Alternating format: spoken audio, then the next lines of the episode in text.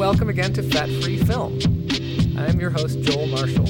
And I'm Camila Lopez Dawson, and we have the pleasure of sitting here today with Robert Allen Ackerman, who is a very uh, extremely well known theater director as well as an independent film and television director. And we had the good fortune of meeting him.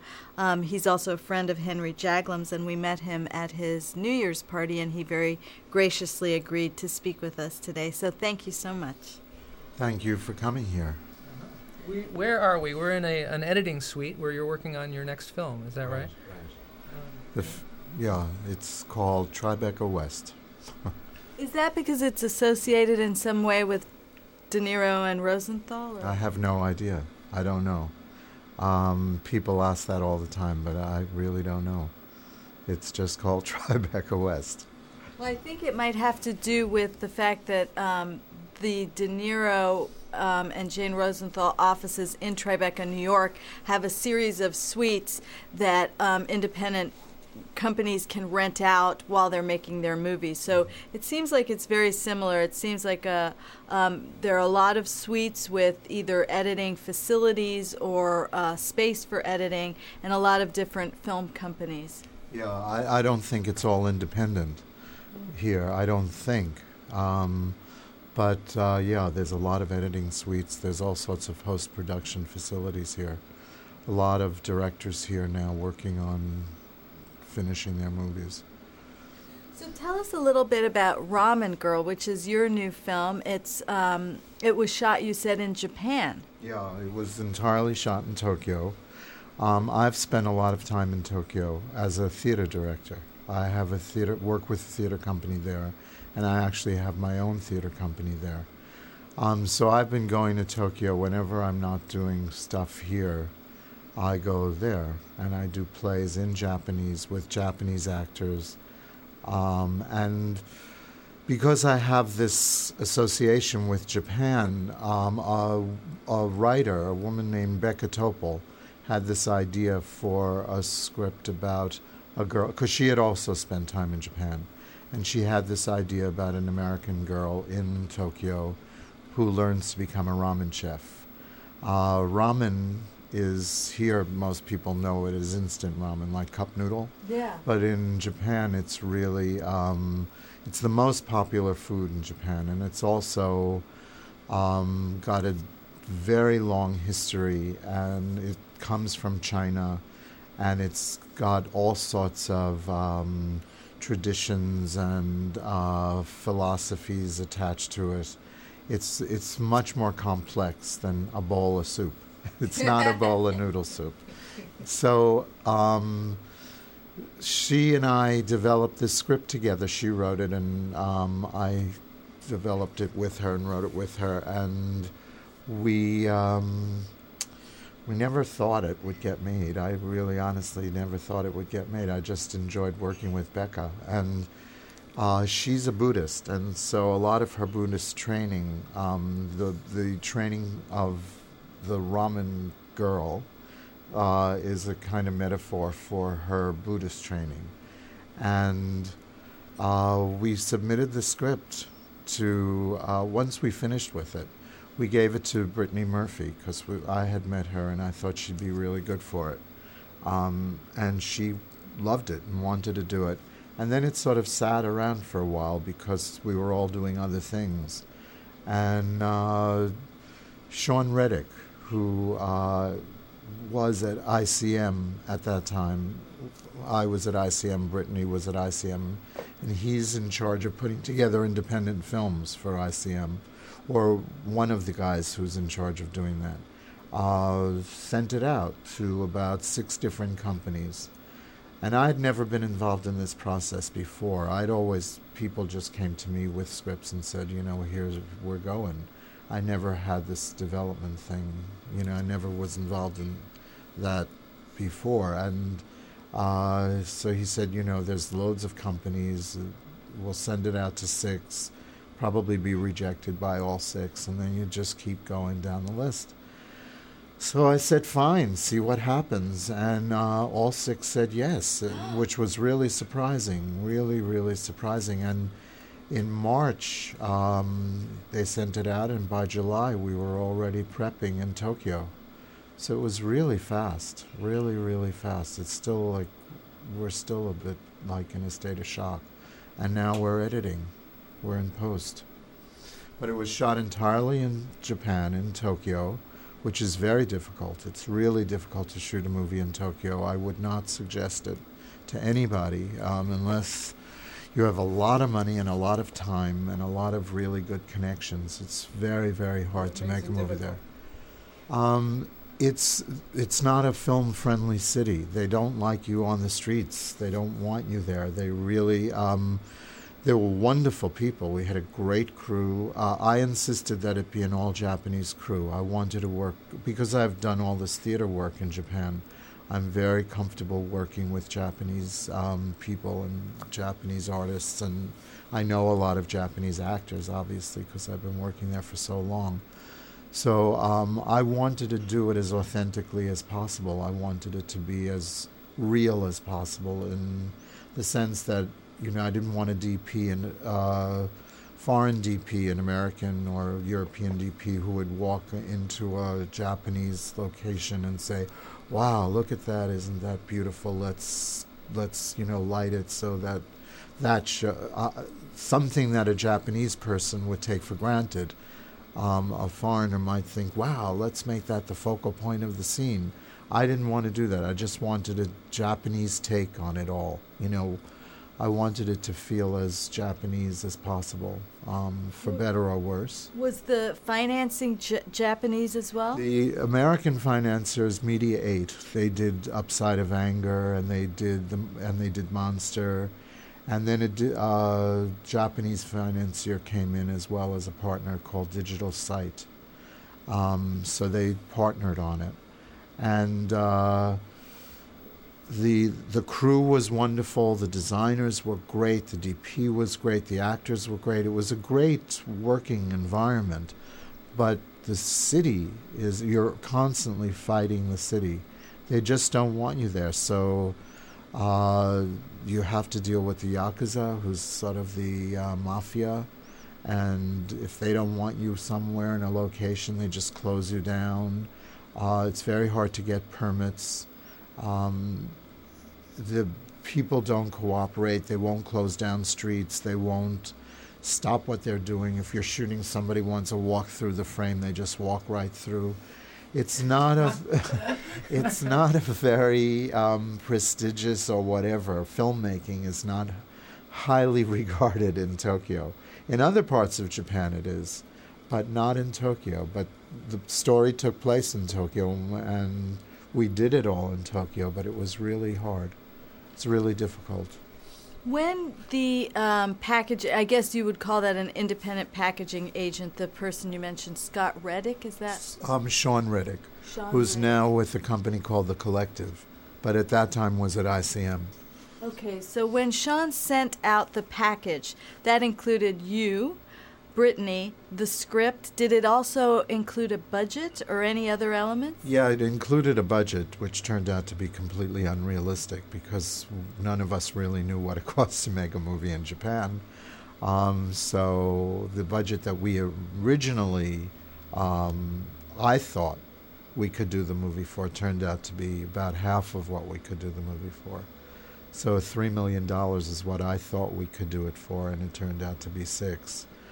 But um, yeah, he sent it out, and um, and Brittany was attached to it, and I was attached to it. And by the time we actually sent it out, we already had the the main relationship in the movie is between Brittany and this ramen chef, and the ramen chef we already had cast with a, an actor named Toshiyuki Nishida, who is like the Marlon Brando of Japan. I mean, he's a major, major star, big, big, big movie star.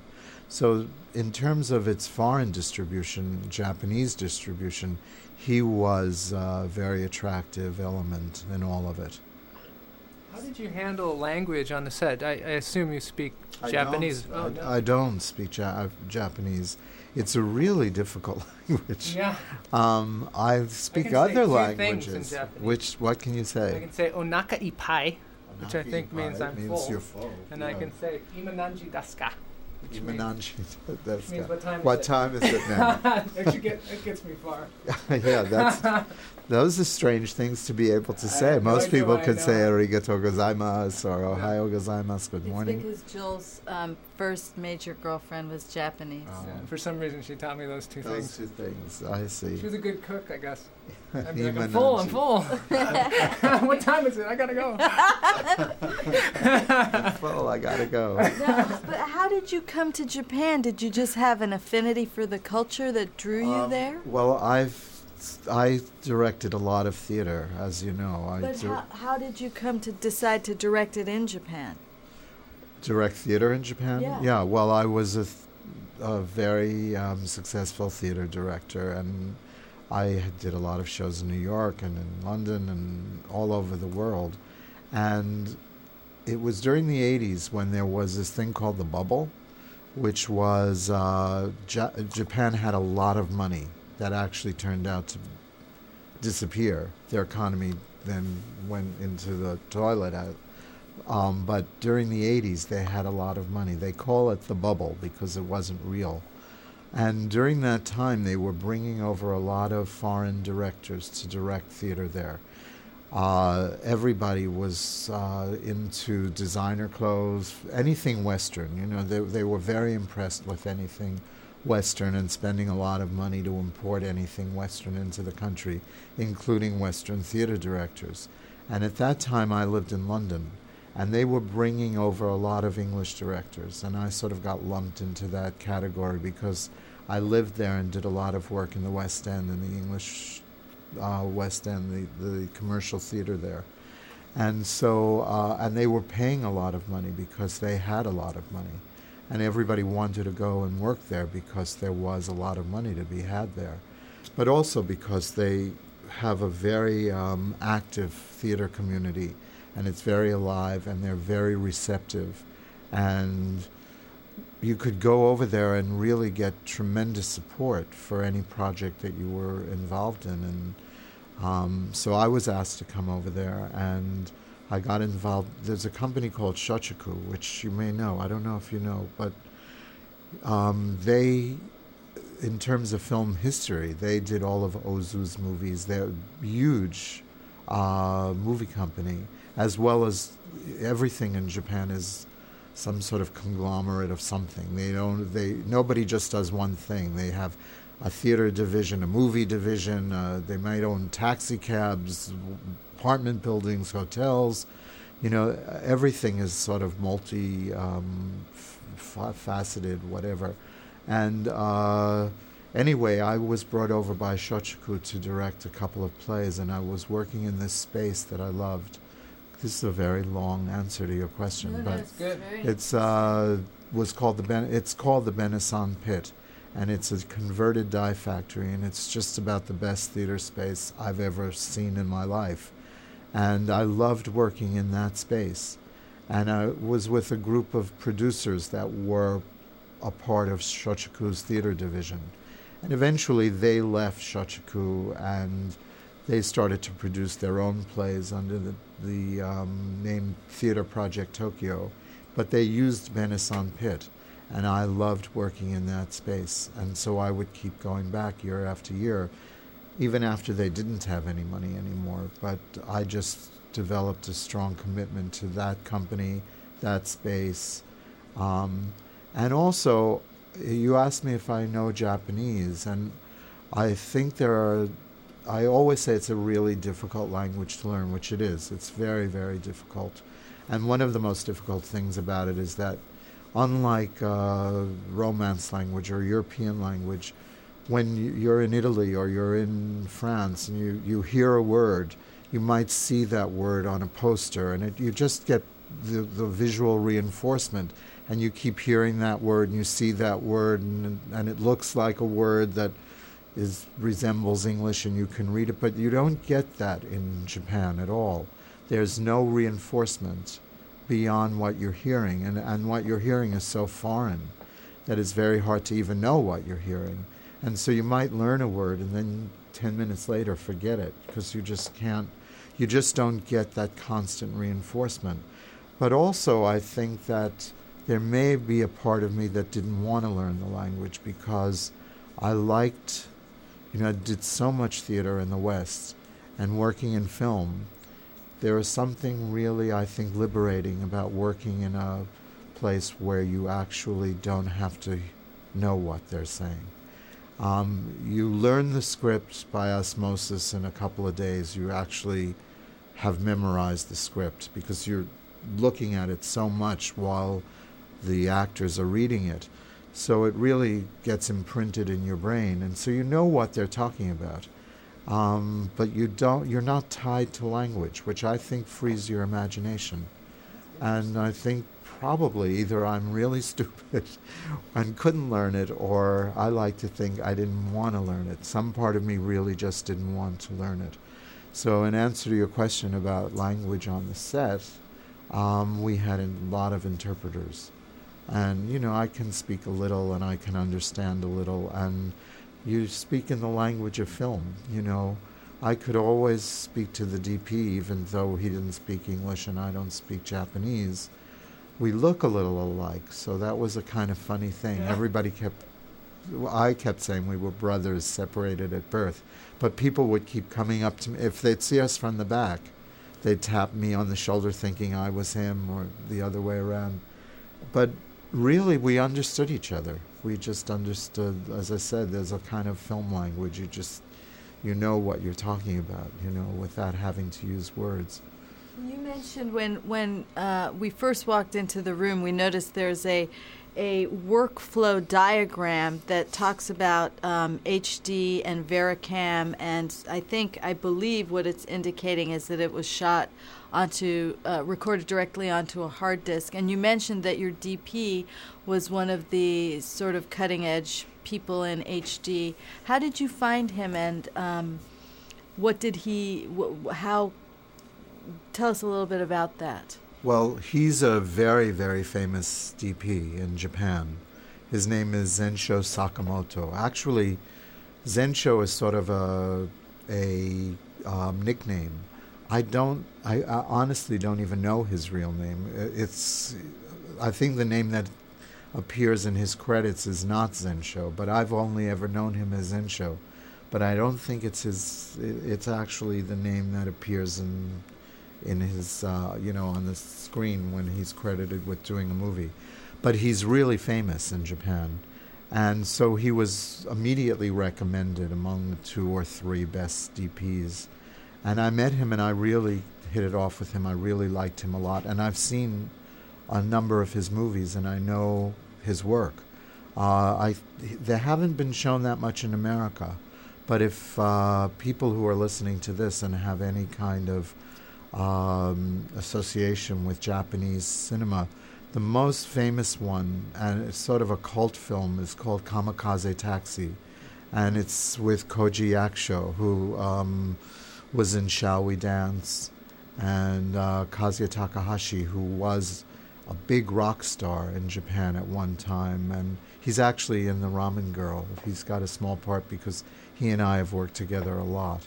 Um, but they're the two stars of that movie, and uh, it's a it's very famous um, in Japan, and it's been shown in a lot of film festivals. And I, I know a lot of film buffs who really love that movie, and he shot it among lots of other movies. Uh, and so we met, and what I found out about him was that he is like a pioneer in HD. He developed all of the lenses for Panavision for Panasonic. Now I don't remember. Now it's like it's either Panasonic or Panavision. Which is it, Justin? He doesn't know. With the prime lenses. It could be either. But he's the one who. No, there's a prime lens package that I comes with your HD camera. I think. No, well, Sony has one. Panavision has one. It's Panasonic. I'm okay. almost positive it's Panasonic. And it's the most movie like. It's the one that is the, the lenses and everything. Um, re- the, the finished result is the most like film. The resolution, everything is the most film like. We had no intention of shooting this movie in HD, But because he wanted to, and because of his knowledge of it and uh, what he thought he could achieve, um, he was really the one who pushed for it.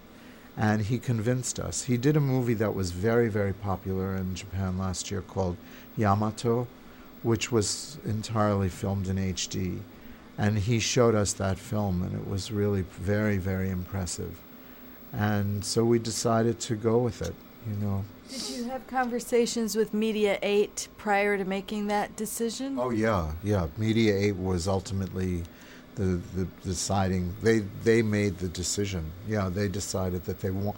They'd always wanted to do it, to do something using HD, and they felt, well, this is the perfect opportunity. You were working with the person who knows more about it than anybody else probably in the world, um, and is sort of regarded as like the grandfather of uh, of HD. Um, so yeah, it was a decision that was made collectively. That's something that uh, ever since we interviewed uh, Scott Billups a few weeks ago about, and we were talking about HD and about um, indie studios and studios, uh, whether or not they want people to shoot in HD or whether they want to stick to film. And he was saying that some um, studios put a moratorium basically on HD because they, they couldn't handle it or they felt that some people couldn't uh, wouldn't come up to a certain quality standard that they wanted with HD. So we got some emails from different listeners asking us, you know, to clarify that. Because a lot of our listeners, obviously, I mean, HD is the most cost effective Right. way that a new filmmaker can make a movie. So I actually put some calls out, and um, New Line did say that they were um, on hold in terms of acquiring or producing films on HD because of they felt that the latitude was. Uh, I- basically they were concerned they had concerns about it when it went to 35 but then i talked to my friend who's um, the head of post production at sony columbia tristar and he said the opposite. So it's interesting that there's such like wildly divisive um, feelings about HD. I mean, he in fact said that Click they shot Click on HD. They have plans to shoot four other big Sony movies on HD. I mean, granted they created a lot of the cameras and so forth, so they really are up on the technology. Exactly, because it's Sony. That's why. Um, there's a. I had reservations about doing it on HD as well, um, but what how it was explained to me, and I don't know if this is still um, still operational, but he said, uh, Zensho, the DP said, if you're going to do it in any other, f- he would never do it if it was Sony equipment or Panavision equipment, because he said he didn't feel that you could get a good enough film resolution. He felt that only Panasonic had the lenses and the equipment to do it. And the other thing that he said, and was really adamant about, was that they couldn't do the post uh, any.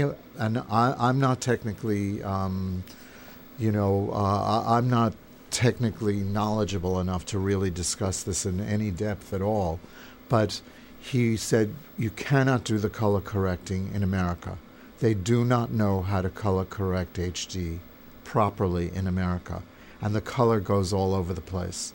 And in fact, if you see Superman, which was shot in HD, or lots of it was shot in HD, you'll notice that there are scenes where Kevin Spacey is wearing maybe a blue tie and he walks into the other room and it's red.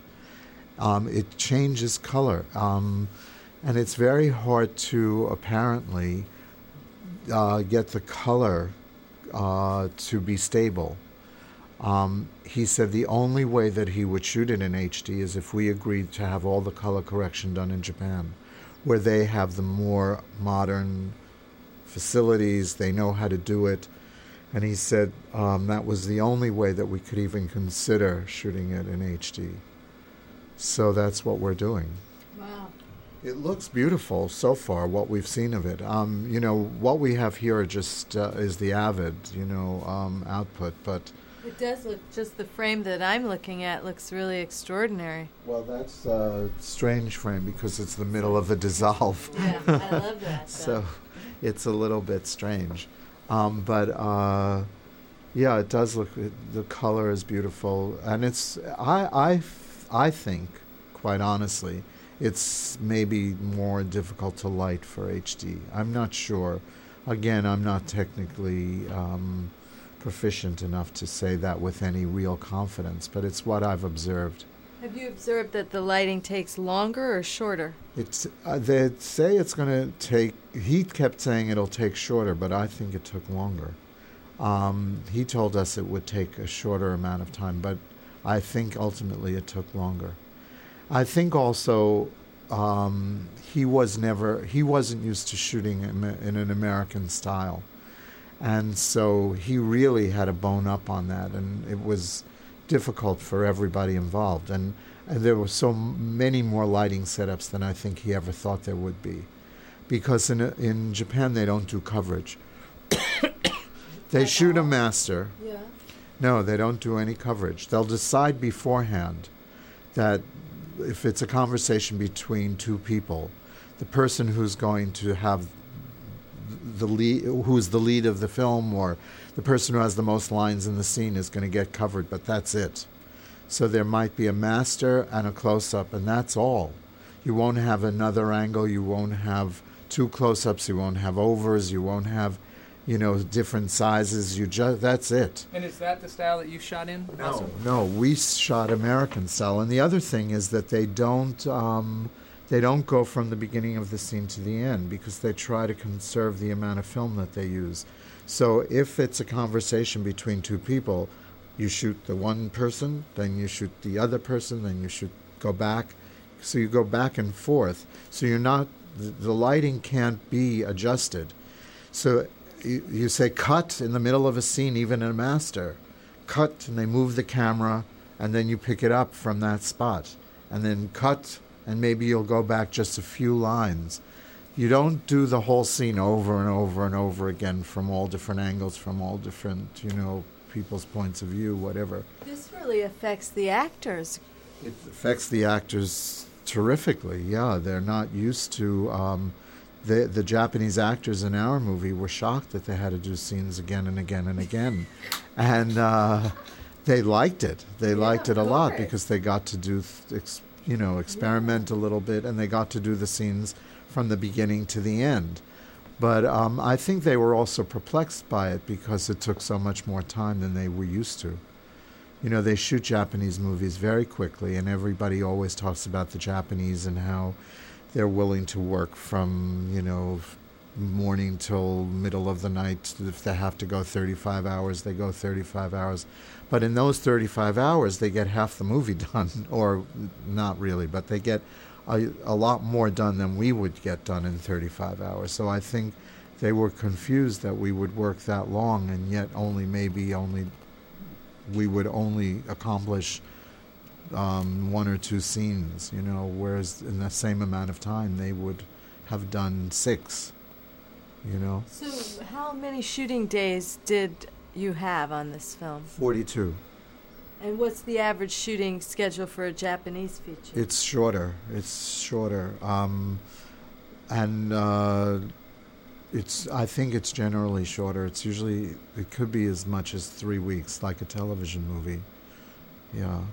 What is the, now? You've had a lot of experience with some with American actors and Japanese actors. Are there different acting styles in the way they approach a part in general? I mean, this is kind of a general question, but Yeah, um, I've had experience with actors from all over the world. Um, th- there's not that much of a difference. There is a difference, but it's uh, my what I have found is that um, there's a difference unless you demand that there isn't a difference. Um, in other words, um, if you just sort of sit back, if you were to just sort of sit back and let a- the actors act in their own style, whatever you want to, however you want to say, what, the way that they're um, accustomed to working, it's very different.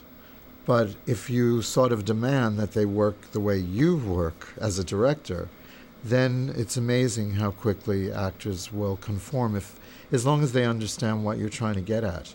You know, it's very important that you make it clear. Um, it, it's very important that you don't interfere with their process so that they can't work. What you have to do is just be very confident about what you have to say and clear about what you have to say. And then generally, I have found wherever, whatever country I'm working in, actors respond exactly the same. They're they're very glad to get direction. They're very glad to get a clear idea of what it is that the director's looking for or what the scene is about. Um, I don't usually like to talk about what I'm looking for. I just try to find out whatever's truthful about the script. This is what the scene is about, not necessarily what I want. It's what I think the scene requires. So if you're talking in that language, this, that the character at this moment feels this or he's been through that or she's she wants this or she wants that and the scene is about this or that. And you make it clear then i think most of the time the acting styles don't conflict with that with what you're trying to get to. But if you leave the actors alone you will find that their style their approach is different.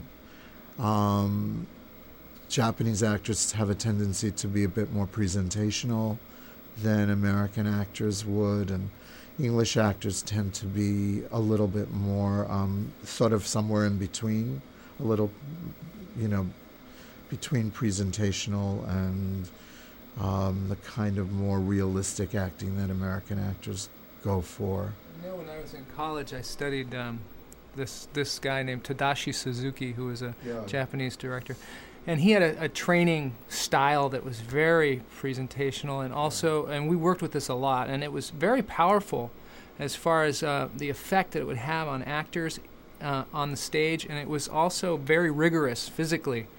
Um, and we were also going for something that was a little bit more left a little bit more margin for the audience to interpret your emotions and things that were going it was much more neutral um, do you find that in the theater in Japan, that kind of that kind of style? I know who you mean when you talk about Suzuki and the Suzuki method or the Mizuki, Suzuki style, but um, the uh, the tendency, the, the Japanese audience. Um, I have never made a film there, but I know from doing theater there, and I've only done Western theater there. I do it with Japanese actors in Japanese but it's it's always Western plays. Um, so the behavior I'm looking for is more Western. I'm not. I would never presume, even though I've been going there for years. I would never presume to direct Japanese actors in a Japanese play and say, well, Japanese people would do that. I don't know what Japanese people would do, even though I've been there for 20 years. I don't know. I mean, I, I don't. I think that would be presumptuous on my part. But yeah, the the the um, sort of the, the the most interesting. Well, how can I put this? The thing that interests Japanese audiences a lot, especially when they're watching Japanese theater, um, is ambiguity. They don't like to get answers. It's very common in the language. It's very common in the culture. Ambiguity is a highly valued um, aspect of Japanese culture uh, clarity and in communication is very difficult in Japanese. Um, the language doesn't even allow it. so it's, yeah, in answer to your question, confusion is often very highly regarded. They'd, it's better not to know exactly what you're feeling or exactly what you're thinking. it's actually considered a bit naive you know, it, ambiguity and sort of uh, confusion is more respected. Excuse me, I just want to get some water. Absolutely. Do you want any? You want no, I think I'm good. I'm fine, thank you. Um, I'd like to talk to him when he returns about his theater.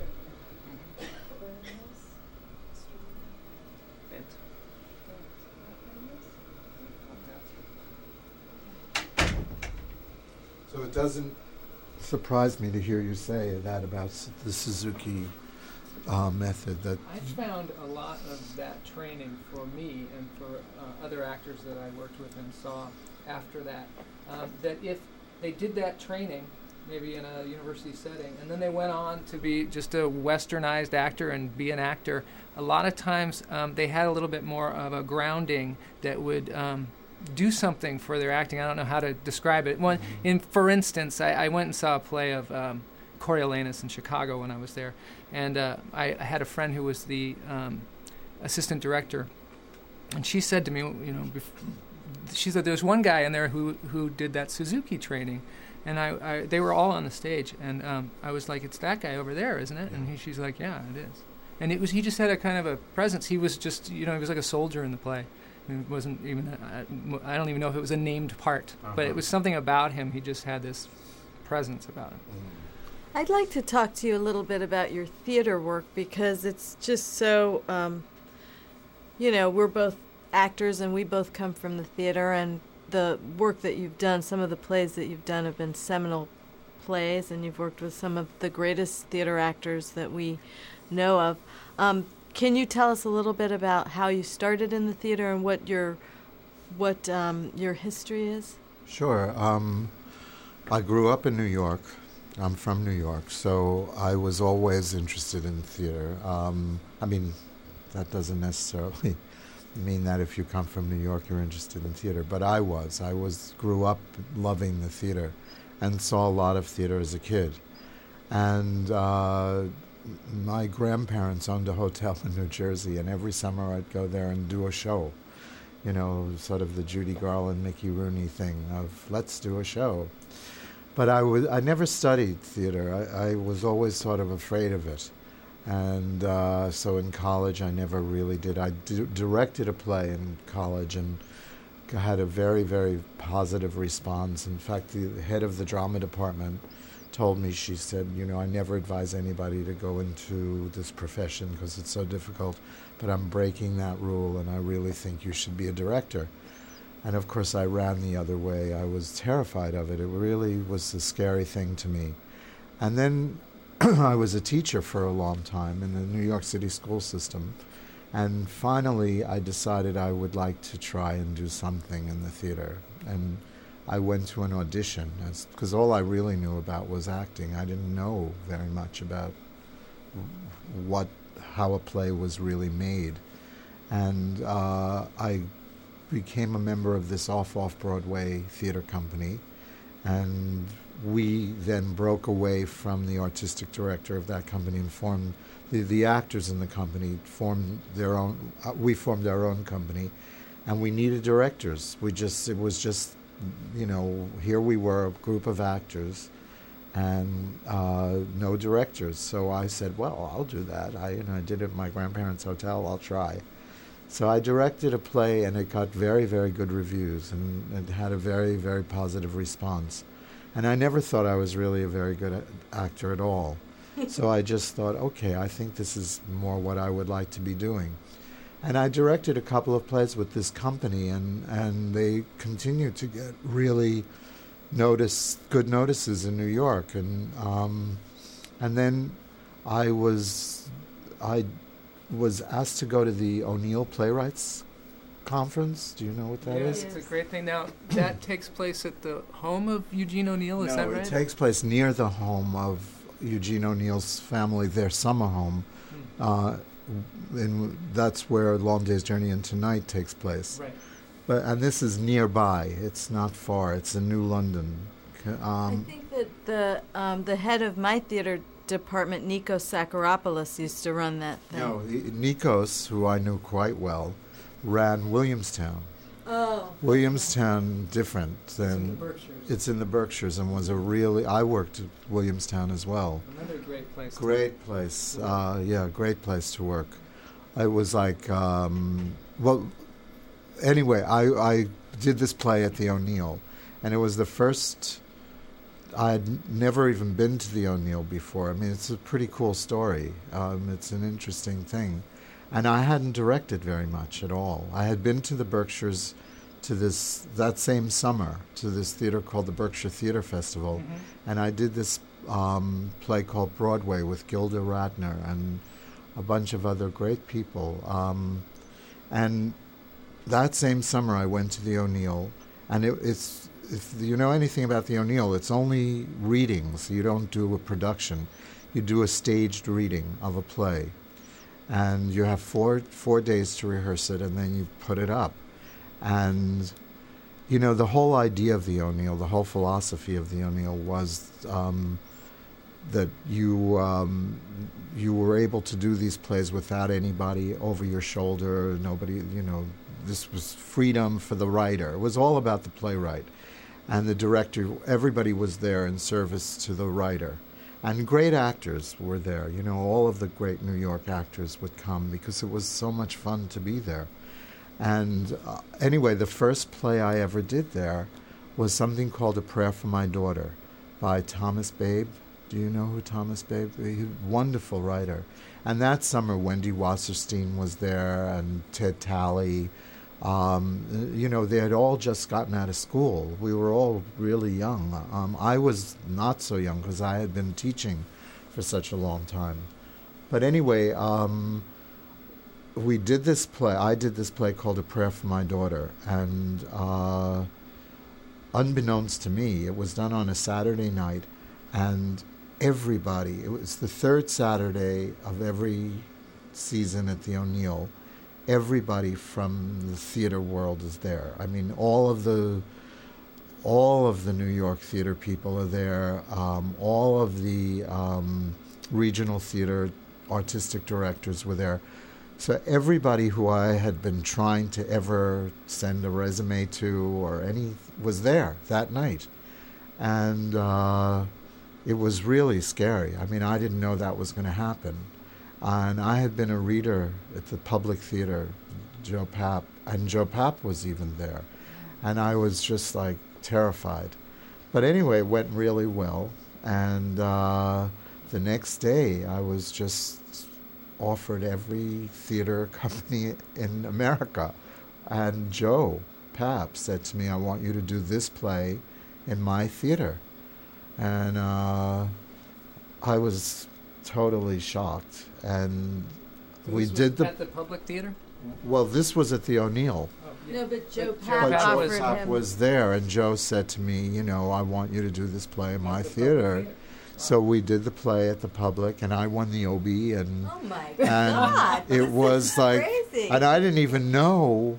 I swear to you, we would sit around for a production meeting, and they'd say, "Well, the stage manager," and I'd think, "What the hell is the stage manager?" I don't even know what the. Sta- I had been a teacher six months before. I didn't even know what they were talking about. Then, so the first play was this prayer for my daughter, which was a huge hit and ran for a long time, and I won the Obie, and um, it was uh, Alan Rosenberg was in it. It was the. Do you know Alan? He's the head of SAG. He's the president now of SAG. But he was he was a kid. He was like his first part, and um, then they. Joe asked me to. The next play that I did was something called Fathers and Sons with Richard Chamberlain and Dixie Carter, which we then did out here in L.A. and it was a huge hit out here. And then the third play I did was called Taken in Marriage with Meryl Streep and Colleen Dewhurst and Kathleen Quinlan, and uh, I. I- It was really terrifying, just terrifying. But I still, whenever I see Meryl, I say to her, "I hope you don't hate me for that because I just didn't know what I was doing." But it, yeah, it was really amazing. And then um, the second summer at the O'Neill, I met Martin Sherman, who had written this play called Bent, and he asked me if I would do it in New York, and I did it in New York. And Richard Gere was in it, and it was a huge, you know, became this very important sort of milestone in the uh, Broadway theater because it was the first play of its kind ever on Broadway. So yeah, it's it was a really good time for me in the theater, and I did a lot of great theater stuff. And how did you make the transition into? I think you transitioned first into television. Yeah, yeah. I was, um, I had worked with all of these really famous actors by that point, you know, all movie stars who would always say to me, Why aren't you doing movies? Why don't you do movies? And I wanted to, but it, I was always working in the theater, and I was going to Japan, and I was going to Paris, and I was working in London, and I was working with all these phenomenal people. And I just. Uh, I, don't know. It sort of eluded me. I never was real. I never really pursued it. Um, and then I was out here. I had done these plays, and I had like two plays running in London, and I was on my way to Tokyo to do a play in Tokyo. And I came here for just two weeks, and I was having lunch, and a, an old friend of mine who I hadn't seen in about ten years was producing, um, came over to the table and she said she's a, was a producer, is a producer. Marcia Nasatir, do you know who she is? She's a very famous um, woman who's been in the movie business forever. She's in her 80s now and she's still doing it. She just produced a movie called Death Defying Acts with Catherine Zeta Jones and Guy Pearce about Houdini. And uh, anyway, she was having lunch at a table and she came over and she said, Oh my God, I haven't seen you in so long. I have something. You would be perfect, perfect.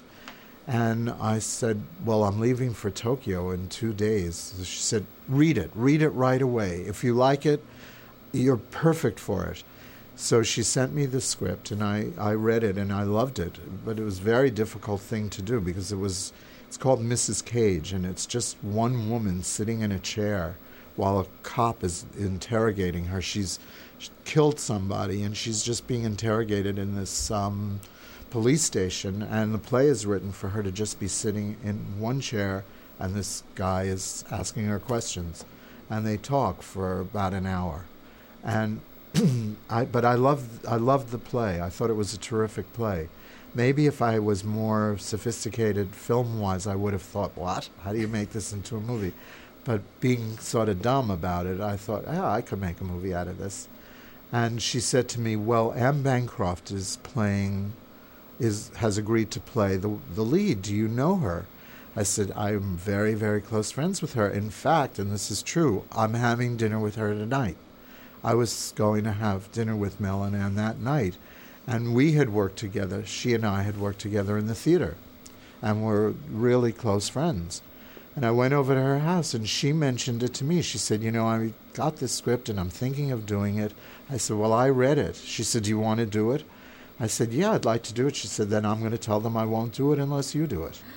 So that's how that happened. I got to do this little movie called Mrs. Cage and how and did you shoot it? Did you shoot it like a play, or did you no, broaden it out? No, no. We opened it. I opened it up. I worked on the screenplay with the writer, and we opened it up. And basically, it still took place in real time in an hour of interrogation, but there were flashbacks within it, and it's really interestingly done because it's you see the other characters, and she's always saying what they said, so it's her voice coming out of their mouths it was really an interesting little movie. Bill Pope shot it. Bill shoots all of the Spider-Man movies and the Matrix movies, and is an, a, old friend of mine from New York. So he was the first person I thought of to ask, because he was the only DP that I knew at the time.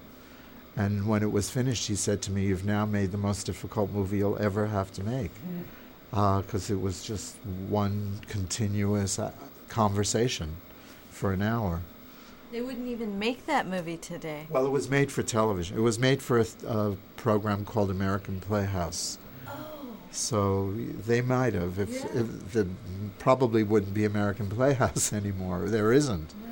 Yeah. yeah. So you're right. They wouldn't make that movie today. Now, Robert, you're obviously very good at working with actors, and is there any kind of advice, just a little bit of advice that you can give directors out there that maybe are not as experienced with actors as you are, um, on how to work with actors and how to get the best performances out of them as you can? Yeah, I would say hire good ones and leave them alone. That's the best advice I can give you. Um, find good actors.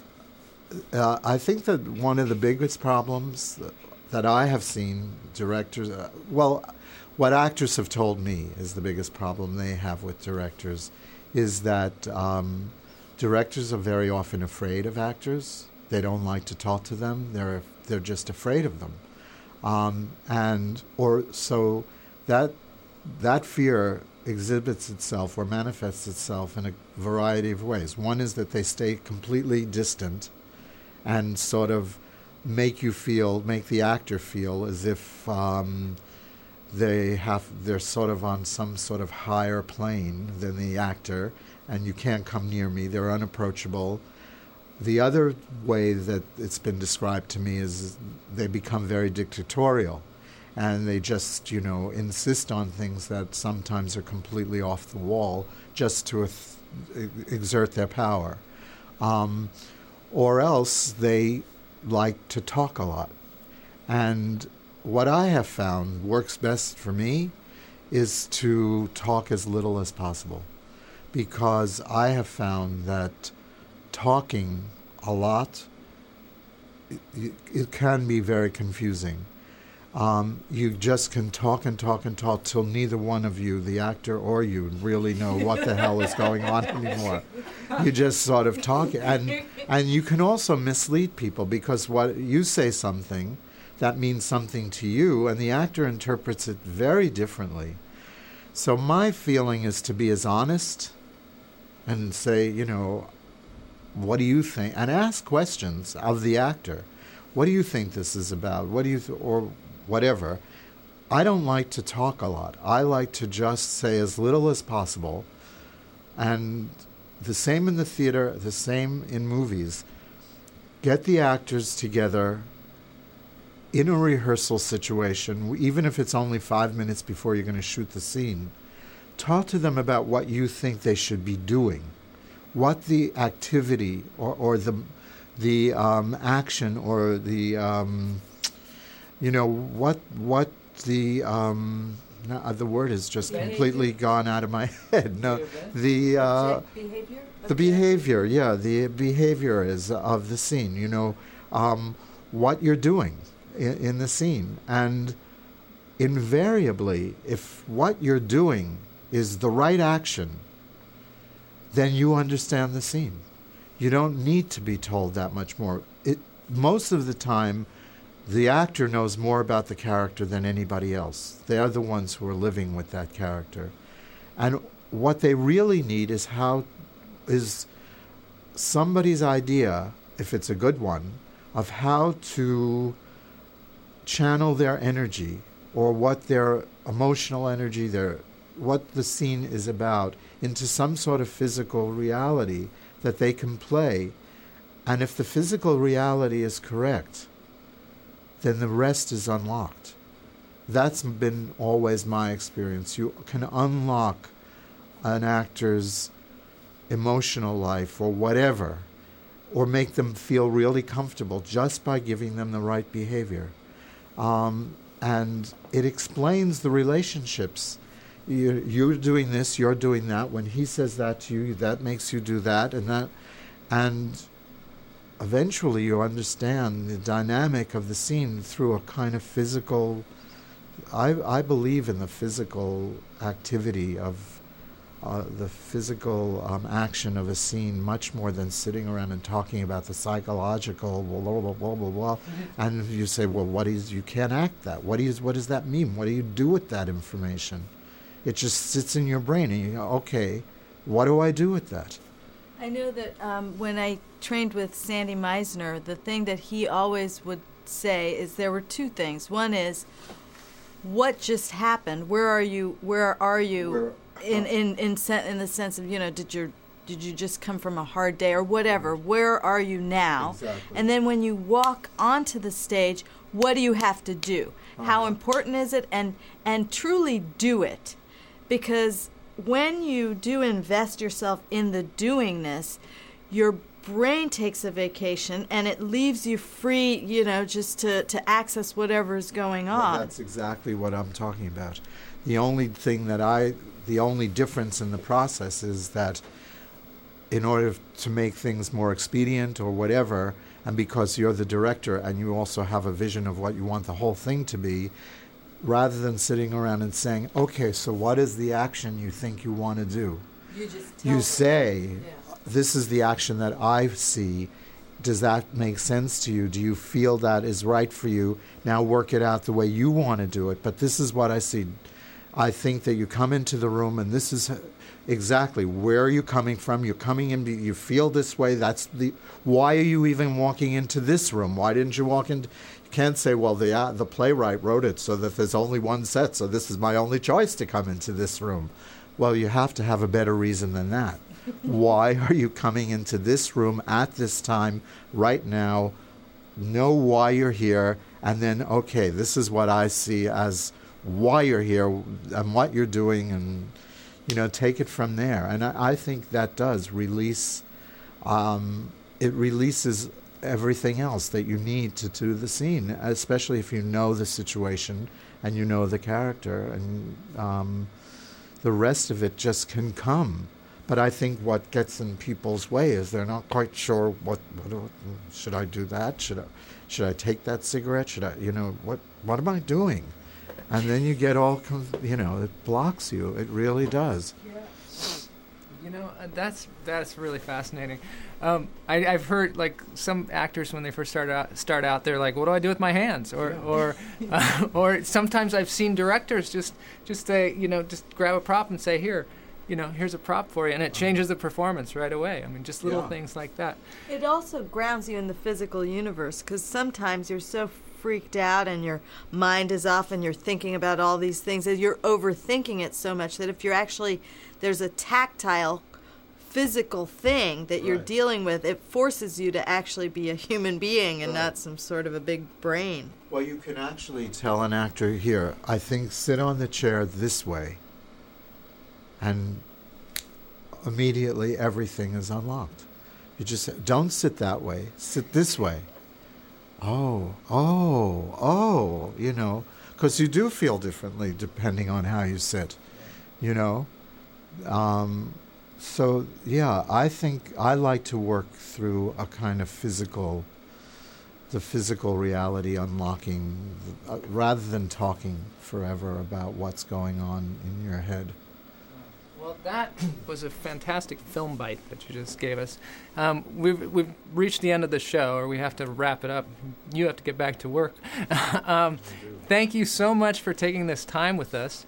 Um, this is the film bite section. If anybody has a film bite they want to say, I mean that definitely qualifies as one.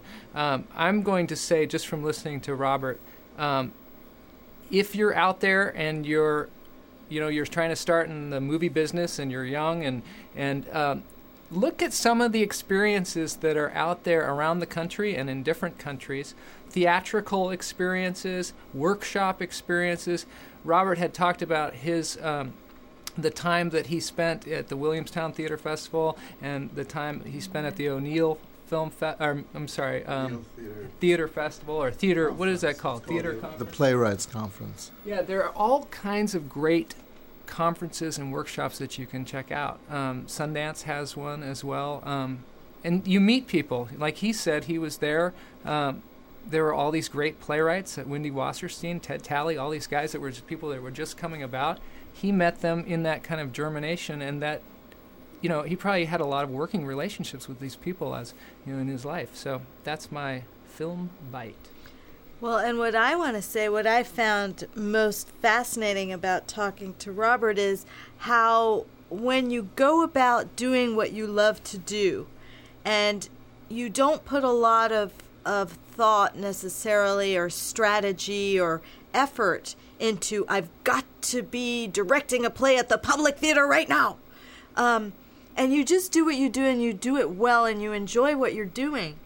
These things come to you because you're basically you're draw you're you're a magnet for other people to come and want to work with you because you're just freely doing the best work that you are capable of. And so we can on the one hand look at Robert's career and say, "Boy, look at the luck and look at, you know, what a sort of charmed existence."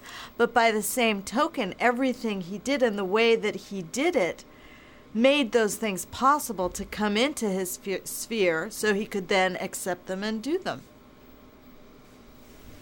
That's a good way to look at it. I think that's true. I never started out to do anything except to be good at whatever it was that I was doing. And it's still the way I feel. I've I still all I ever want is to do good work and to tell a story. That's how I see myself. I, I people say you're a filmmaker, you're an artist. You're, I see myself as a storyteller. To me, it's all about the story and communicating the story. Um, what's the best way to tell the story, to make other people feel what you feel about the story? All right. So Thank you so Thank much. you. It really was a pleasure. Thank you. It was a pleasure. All right, and uh, if you have any questions for us, email us at joel at fatfreefilm.com, and we'll see you next time.